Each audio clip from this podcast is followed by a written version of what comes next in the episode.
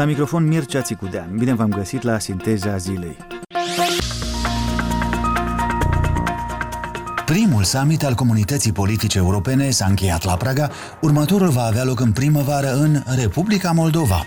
Hosting the second summit of the EPC in Moldova, an eastern neighbor and a recent candidate to join the EU, is a sign of support we value highly. Cât va mai dura interimatul la șefia Procuraturii Generale din Moldova și ce efecte poate avea această tergiversare? Președintele rus Vladimir Putin împlinește 70 de ani, dar felicitări primește cam puține. Dicționar european astăzi despre scumpirile din Europa, măsurate după prețul ceștii de cafea.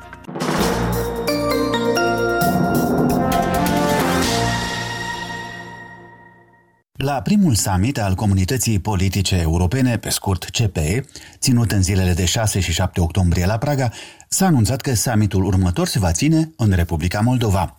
Propunerea a fost formulată în prima zi a summitului ieri de Charles Michel, președintele Consiliului European. El a spus că după Moldova, următoarea gazdă va fi Spania, iar după ea, Marea Britanie, adică în succesiune o țară din Uniunea Europeană și alta din afara ei. CPE a fost concepută de președintele francez Emmanuel Macron ca un forum pentru toate țările europene, indiferent dacă sunt în Uniune sau nu. La reuniunea de la Praga n-au fost invitate numai două țări de pe continent, Rusia și Belarus, din cauza invadării Ucrainei. Potrivit agențiilor de presă, summiturile CPE ar urma să se țină o dată sau de două ori pe an. Charles Michel, președintele Consiliului European, nu a precizat ieri când anume ar urma să aibă loc summiturile următoare, însă președinta Maia Sandu a spus la Praga că acela din Moldova va avea loc la primăvară. Sandu a apărut joi seară la o conferință de presă la Castelul Praghez, alături de președintele francez Emmanuel Macron și de premierul țării gazdă a primului summit, Petr Fiala. În declarația citită în engleză, Maia Sandu a spus că Moldova, vecin estic și mai recent țară candidată la aderare la Uniunea Europeană, se bucură că va găzdui în Chișinău summitul următor al CPE la primăvară. A face Europa mai puternică și mai rezistentă este un efort pe termen lung, a mai spus Sandu. We are united in our commitment to help Ukraine uphold its sovereignty. I-a adăugat că țările europene pot ajunge la pace numai împreună și a spus că ele sunt unite în sprijinul pentru Ucraina și pentru integritatea ei teritorială. Propunerea de a găzdui reuniunea celor 44 de lideri ai statelor și regiunilor din Europa în țara noastră accentuează sprijinul univoc al partenerilor noștri pentru parcursul și viitorul european al Moldovei, a mai spus Sandu într-o declarație repetată apoi pe rețelele sociale. Emmanuel Macron, vorbind după Maia Sandu la conferința de presă de joi seară, i-a mulțumit pentru disponibilitatea de a găzdui summitul următor. Presa cehă scrie că summitul gigantic de la Praga este cel mai mare din istoria Cehiei. Cotidianul Denic a spus că reuniunea a adus țării și capitalei sale o mare publicitate și un mare respect european. La summit au venit 44 de șefi de stat sau de guvern, peste 1000 de ziariști, iar imaginile de aici au fost transmise în toate țările lumii. În același timp, cheltuielile au fost surprinzător de mici, de numai aproximativ 10 milioane de coroane cehești, adică mai puțin de 8 milioane de lei moldovenești, a mai scris sursa citată. Potrivit ziarului ceh Blesk, summitul a fost păzit de circa 500 de polițiști și membri ai forțelor speciale, probabil inclusiv din armata țării membră în NATO. Administrația aeroportului Václav Havel de la Praga a declarat că sosirea numeroaselor aeronave speciale cu lideri străini nu a afectat în niciun fel programul curselor de pasageri regulate, întârzierile provocate fiind numai de ordinul câtorva minute. Pentru publicul larg, singurele neplăceri mai mari provocate de summitul de la Praga au fost închiderea pentru turiști a unor spații din complexul istoriei de clădiri, cunoscut drept Castelul Praghez, Prașski Hrad, și dificultăți de circulație, odată cu trecerea coloanelor oficiale pe artera care face legătura între aeroport și castel. Summitul european de la Praga, convocat ca primă reuniune a comunității politice europene cu 44 de țări reprezentate, s-a încheiat ieri seară. Astăzi a avut loc tot la Praga o ședință informală a Consiliului European, adică liderii țărilor din Uniunea Europeană, concentrată pe principalele motive de îngrijorare din blocul cu 27 de membri, războiul din Ucraina, energia, scumpirile. Detalii are Ilana Giurchescu. Reuniți la Praga, la un summit informal, liderii Uniunii Europene cer Bruselului plafonarea prețului pentru gaze. Numai că, sub această noțiune, plafonare, se ascund o mulțime de propuneri și planuri diferite, de multe ori chiar contradictorii, remarcă agenția Reuters și portalul Politico.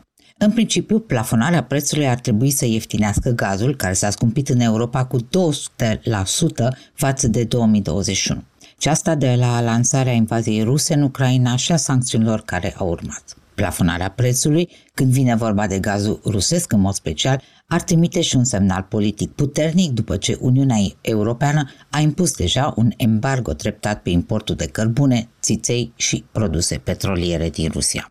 Oricare vor fi măsurile concrete convenite la Praga, ele trebuie să combine nevoia unei acțiuni concertate la nivel european cu subvențiile și planurile de salvare a economiilor adoptate sau anunțate deja de o serie de guverne. În deschiderea summitului, premierul polonez Mateusz Morawiecki a criticat deja egoismul Germaniei, care a anunțat recent un nou pachet de 200 de miliarde de euro în subvenții pentru a proteja consumatorii și întreprinderile, mai ales firmele mici și mijlocii, de explozia prețurilor la energie. Morawiecki a omis însă să amintească de unde importă acum Polonia parte din gazul de care are nevoie, și anume din Germania. Și asta pentru că a fost una din primele țări care a plafonat prețul pentru gaz, după care nu a mai găsit clienți pregătiți să îi vândă la acel preț. Dar tema premierului polonez este împărtășită și de alte state, și anume că Uniunea Europeană s-ar putea împărți la iarnă în două categorii, țările care își permit astfel de subvenții generoase și cele care nu le pot acorda, arată Reuters. Premierul belgian Alexander de Croo argumentează pe de altă parte că aceste pachete de ajutoare la nivel național sunt necesare în absența oricărei acțiuni pan-europene. Nu putem să-i lăsăm pe oameni singuri în fața iernii, a spus el reporterilor la Praga. Comisarul pentru economie, Paolo Gentioni, a avertizat la rândul său că singurul lucru pe care nu ni-l putem permite în contextul geopolitic actual este diviziunea, fragmentarea, o divizare între țările europene. În timp ce președinta Comisiei Europene, Ursula von der Leyen, a reamintit că depozitele de gaze din Uniunea Europeană sunt pline până la 90% din capacitate. Avem o primă linie de apărare pentru piața noastră Acum este timpul să discutăm cum putem limita vârfurile prețurilor la energie și manipularea prețurilor de către președintele rus Vladimir Putin, a spus von der Leyen, între altele, la Praga. Sunt Mircea Țicudean, ascultați o emisiune a Europei Libere.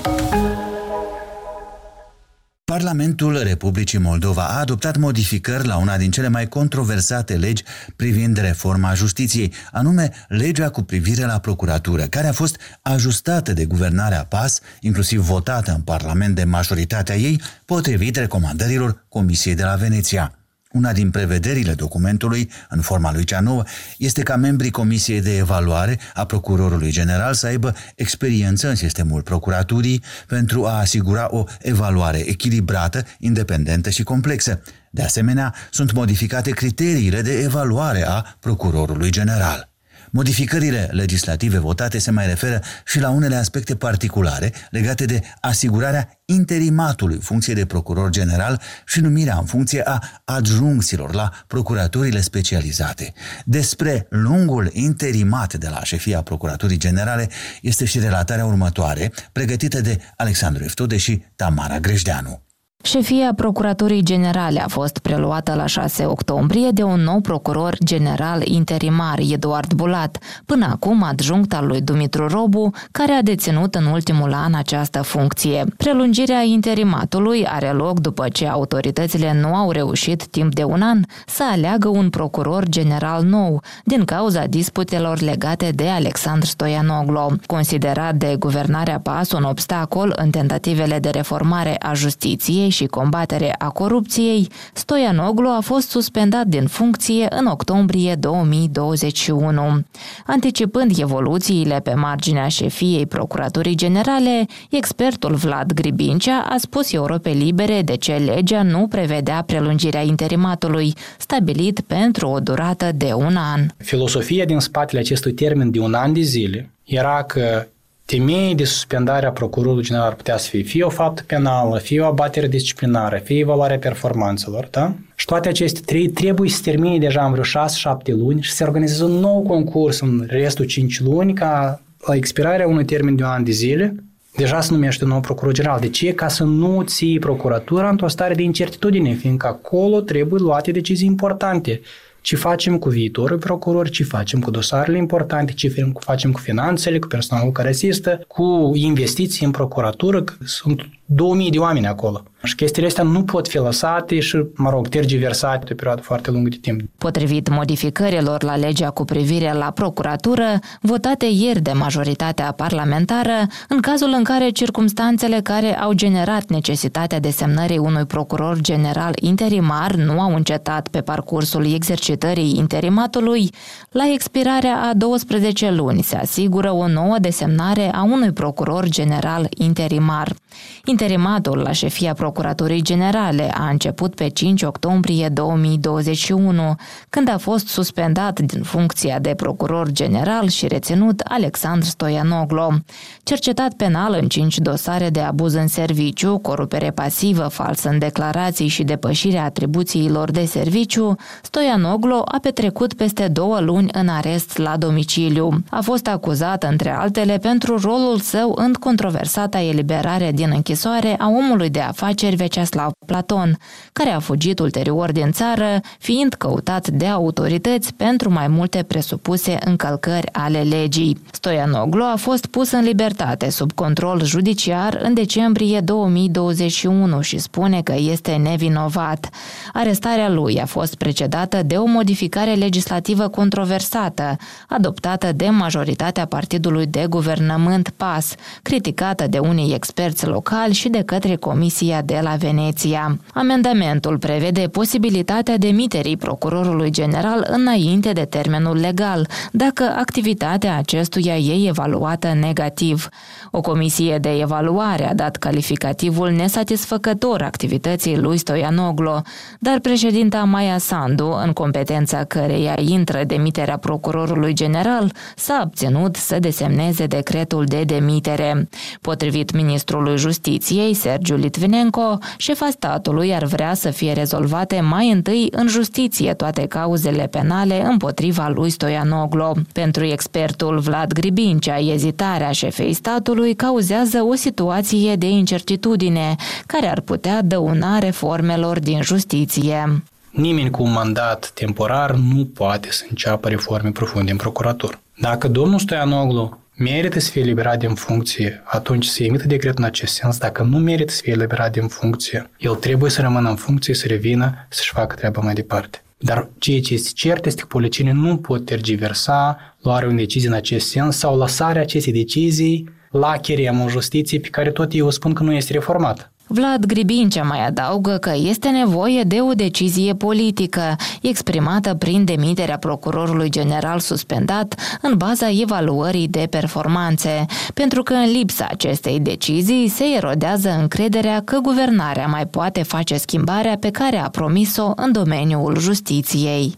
O nouă ediție a rubricii Dicționar European, pregătită și astăzi, ca de obicei, de corespondentul nostru la Bruxelles, Dan Alexe, are ca temă scumpirile din Europa măsurate după prețul ce știi de cafea. Dicționar European La Radio Europa Liberă Eurostat, biroul de statistică al Uniunii Europene, scrie că inflația a făcut că cea mai scumpă cafea se bea acum în Finlanda, în vreme ce singura țară europeană în care prețul cafelei nu a crescut în ultimul an este Malta. Marea publicație britanică The Economist a inventat indicele Big Mac, încă din 1986. Altfel zis, e vorba de un soi de indice ludic pentru a lămuri dacă monedele sunt la nivelul lor corect. Se bazează pe teoria parității puterii de cumpărare, ideea de bază fiind că pe termen lung cursurile de schimb ar trebui să se îndrepte spre un curs care ar egaliza prețurile unui coș identic de bunuri și servicii. În acest caz, un burger McDonald's, în oricare două țări care sunt comparate. Această burgeronomie, burgernomics, a devenit între timp un standard global, inclus chiar și în manuale și în studii academice. Iată însă că și Eurostat e pe cale de a crea un indice similar pornind de la prețul unei cești de cafea. O ceașcă de cafea fierbinte dimineața e o rutină zilnică pentru mulți. Cu toate astea, creșterile recente ale prețurilor ar putea face din acest tabiet bazat pe un produs elementar, un gest de lux. Datele pentru luna august arată că prețul cafelei în Uniunea Europeană a fost anul acesta în medie cu aproape 17% mai mare decât în august anul trecut. Din octombrie 2021, inflația anuală a fost în continuă creștere. Pentru consumatorii care își beau cafeaua cu lapte și cu zahăr, sau fără zahăr, dar cu lapte, acest ritual de dimineață ar putea fi și mai scump, deoarece prețurile zahărului și laptelui au crescut vertiginos în ultimul an. Prețul laptelui proaspăt integral a crescut în medie cu 24% între august anul trecut și august anul acesta, în timp ce prețul laptelui proaspăt a crescut cu 22% în aceeași perioadă. În august anul acesta, inflația anuală a zahărului a fost de peste 33%. Datele arată că aceste articole de bază au înregistrat o creștere a prețurilor în toate statele membre ale Uniunii Europene, cu excepția Maltei, care nu a raportat nicio modificare a prețului laptelui proaspăt cu conținut scăzut de grăsimi. Când vine vorba de cafea, Finlanda a înregistrat cea mai mare inflație anuală cu peste 43% urmată de Lituania, Suedia, Estonia și Ungaria cu peste 34%. Dacă și simpla ceașcă de cafea va deveni un lux, atunci unii estici, precum românii mai în vârstă care au cunoscut privațiunile alimentare sub Ceaușescu, vor putea regăsi mecanisme vechi de supraviețuire pe care occidentalii nu le cunosc, precum fierberea de mai multe ori a zațului. Bruxelles, Dan Alexe pentru Radio Europa Liberă. Fostul președinte moldovean Igor Dodon, aflat în arest la domiciliu sub bănuiel de corupție și trădare de țară, s-a alăturat astăzi unui grup relativ mic de foști sau actuali demnitari care îi urează la mulți ani președintelui rus Vladimir Putin. Liderul de 70 de ani de la Kremlin a devenit una din cele mai controversate personalități de pe planetă după ce a ordonat în februarie invadarea Ucrainei, chipurile ca să o scape de conducerea ei neonazistă. Mai multe despre contextul politic rusesc și global al acestei aniversări personale într-o relatare pregătită de Rob Colson și prezentată de Ileana Giurchescu. Pentru jucătorii de șah și îl includem pe fostul președinte Igor Todon în această categorie. Deci pentru jucătorii de șah, Zugzwang este o noțiune cunoscută. Înseamnă că adversarul este obligat să mute, dar orice mutare face este în dezavantajul lui. Un continuu Zugzwang. Așa descrie în tot cazul analistul politic Dimitri Gutkov situația președintelui rus Vladimir Putin, care pe 7 octombrie a împlinit 70 de ani. Într-un interviu cu Europa Liberă, Dimitri Gutkov, fost deputat în Duma de Stat și membru al opoziției, spune că, citez, de pe 24 februarie, de când a lansat invazia din Ucraina, Putin este mereu forțat să facă mutări care îl dezavantajează. Este într-un Zugzwang perpetu, crede în tot cazul Gutko. A invadat Ucraina, unde s-a lovit de o rezistență neașteptat de puternică din partea ucrainienilor. Occidentul a reacționat la fel de neașteptat de puternic cu valuri după valuri de sancțiuni dure la adresa Rusiei și cu ajutoare de miliarde de dolari civile, dar mai ales în arme sofisticate pentru Ucraina. Contraofensivă ucraineană, lansată în septembrie în sud și est, a forțat de multe ori armata rusă să se retragă dintr-o dată în totală dezordine, abandonând oameni și armament. Pe 21 septembrie, în consecință, Putin s-a văzut nevoit să ordone o mobilizare parțială. Mobilizarea a schimbat total situația, a adus războiul acasă în Rusia, spune și Lev Kutkov, sociolog la Centrul Independent de Sondare a Opiniei Levada de la Moscova. Până de curând în Rusia, cota de popularitate a președintelui Putin era foarte ridicată și părea de nestruncinat, în parte și pentru că, de mai bine de un an, Kremlinul s-a concentrat să curețe cumva țara de orice opoziție organizată. Războiul criminal dus de Rusia în Ucraina, scria recent și parlamentarul eston Mihail Lotman într-un comentariu pentru Radio Svoboda. Acest război a readus la suprafață unele din cele mai groaznice fațete ale Rusiei. Și cum a reacționat societatea? Nici cum, sau aproape nici cum. Oamenii nu sunt revoltați, nu protestează în masă, conchide parlamentarul eston. Până în august, centrul Levada punea rata de popularitate a președintelui Putin constant la peste 80%. Un indiciu, chiar dacă aceste cifre trebuie privite cu o doză de suspiciune. În septembrie, popularitatea lui Putin s-a prăbușit, în termeni rusește sigur. A căzut la 77%. Totul este relativ, atrage atenția sociologul Lev Gutkov. Este în continuare o rată mai mare decât înainte de război dar reflectă eșecurile militare din ultima lună și mai ales ordinul de mobilizare parțială. În 23 de ani la conducerea țării, Putin a reușit să modeleze discursul public în așa fel încât multor ruși le vine greu acum să critique sau să protesteze. În primii ani, Putin a promovat masiv noțiunea unui stat puternic, centralizat, capabil să impună dictatul legii care semnala și despărțirea definitivă de haosul anilor 90 ai președintelui Yeltsin, ani dominați însă de noțiuni ca democrație, libertatea presei, libertate individuală. În ultimii ani, discursul președintelui s-a schimbat scoate în evidență unicitatea Rusiei, naționalismul rus, vorbește despre Rusia ca o mare putere internațională, susține valorile conservatoare în cultură și critică Statele Unite drept forța care destabilizează ordinea internațională. Așa descrie discursul putinist Valery Banz, profesor de științe politice la Universitatea Cornell. Cu acest discurs a reușit însă să divizeze opoziția, pusă în situația de a alege între patriotism și trădare. Din 2012, Kremlinul a impus o serie de legi, din ce în ce mai restrictive, privind așa numiții agenți străini, ca să limiteze impactul criticilor și a vocilor disidente. Unii liberali, odată declarați agenți străini, au încercat să facă din asta o medalie de onoare. Dar strategia Kremlinului a dat până la urmă rezultate, mizând pe încărcătura istorică a termenului de agent străin.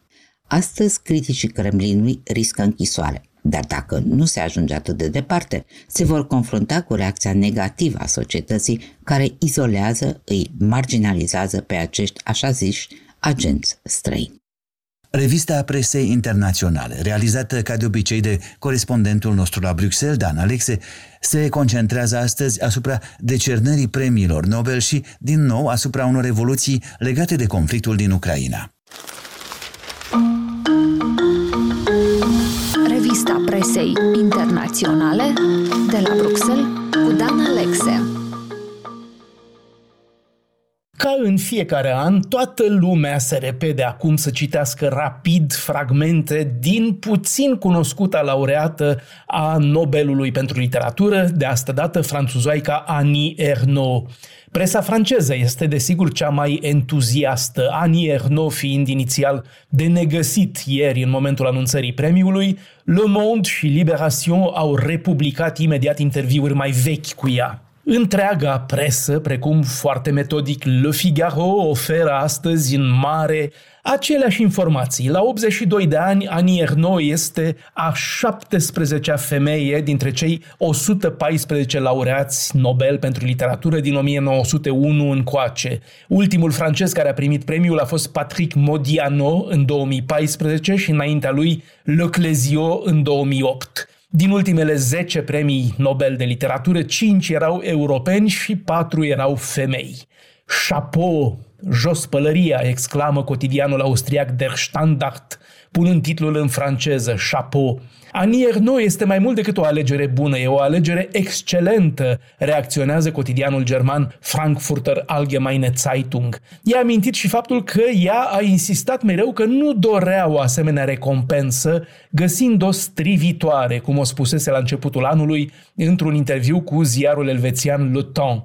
Romanele ei, scurte, distante și minimaliste, urmăresc istoria femeilor și a clasei muncitoare din țara ei în timpul boomului postbelic, Le Trente Glorieuses, cum este numele dat acelor decenii de creștere neîntreruptă a economiei franceze, scrie El Mundo, marele cotidian conservator spaniol. Cu toate astea, mulți ar fi preferat să vadă premiul acordat britanicului Salman Rushdie, înjunghiat de un fundamentalist musulman în luna august la New York, sau unui autor precum rusul Vladimir Sorokin sau Ludmilei Ulitskaya sau ucraineanului Yuri Andruhovici, oameni ai disidenței fostului spațiu sovietic. Dar până și la Moscova, presa anterior independentă, însă acum supusă cenzurii, publică solide articole despre Annie Ernaux și premiul Nobel. Astfel, Comersant, sub titlul Descifrarea tăcerii, scrie că e vorba de o autoare care și-a dedicat cariera literară autobiografiei sale, o autobiografie feminină cu totul obișnuită. În același timp, perfect acolo înseamnă o apropiere de perfecțiunea literară printr-o tehnică de o uimitoare simplitate, cum o scrie chiar redactorul șef al Comersant, Dmitri Butrin. Întreaga presă europeană și de peste ocean mai e prinsă azi de un fior și după revelațiile cotidianului New York Times cu privire la posibila implicare a Kievului în atentatul din luna august care a costat-o viața pe fica ideologului Alexandru Dugin. Kievul a negat sistematic orice implicare în atacul care a omorât-o pe Daria Dugina, devenită eroină post-mortem a extremei drepte naționaliste rusești. Dar agențiile de informații americane au ajuns acum la concluzia că explozia a fost pregătită de părți ale guvernului ucrainean, concluzie împărtășită de guvernul american săptămâna trecută, potrivit New York Times. Cum o precizează la Londra The Daily Telegraph, o parte a problemei vine din cauza faptului că oficialii americani nu au o imagine completă a centrelor de putere concurente din cadrul guvernului ucrainean, și anume armata, serviciile de securitate și biroul președintelui Zelensky. Deocamdată, The Guardian scrie că Moscova a salutat revelațiile din presa americană cu privire la implicarea Ucrainei, fără însă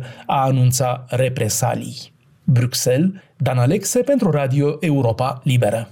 Europa Liberă rămâne alături de dumneavoastră și la sfârșitul săptămânii. Mâine sâmbătă vă așteptăm la o emisiune de dialoguri. Duminică transmitem punct și de la capăt emisiune de recapitulare a săptămânii cu relatările corespondenților Europei Libere de la Chișinău și din străinătate. Un ziar în fiecare seară. Află azi ce scrie presa de mâine.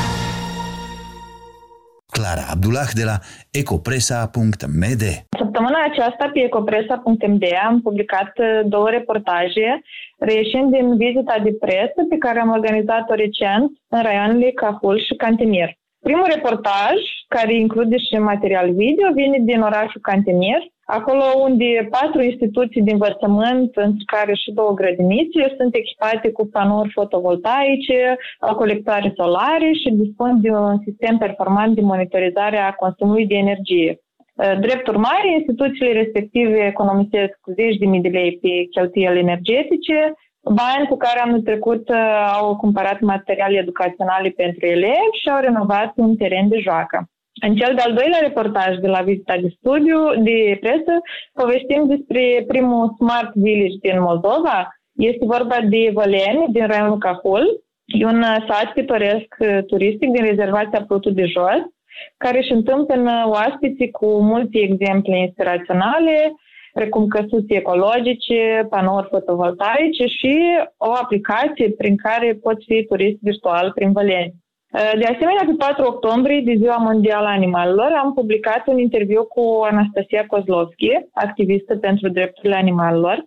Ea este de părere că Republica Moldova ar avea nevoie de o lege privind protecția drepturilor animalelor, așa cum este în Ucraina, Doar că ea nu o să fie bagheta magică care o să rezolve tot de la sine, de aceea e nevoie și de implicarea activă a societății civile, dar și a noastră tuturor, în raportarea cazurilor de cuzime față de animale. Vă invităm să descoperiți prin delese aceste materiale și multe altele pe care vi le-am pregătit pe ecopresa.md. Emisiunea noastră se încheie aici. Pe internet ne găsiți la adresa moldova.europalibera.org și pe rețelele de socializare, inclusiv Facebook, Instagram, YouTube. Eu sunt Mircea Țicudean, vă mulțumesc pentru atenție și vă urez o seară plăcută în continuare.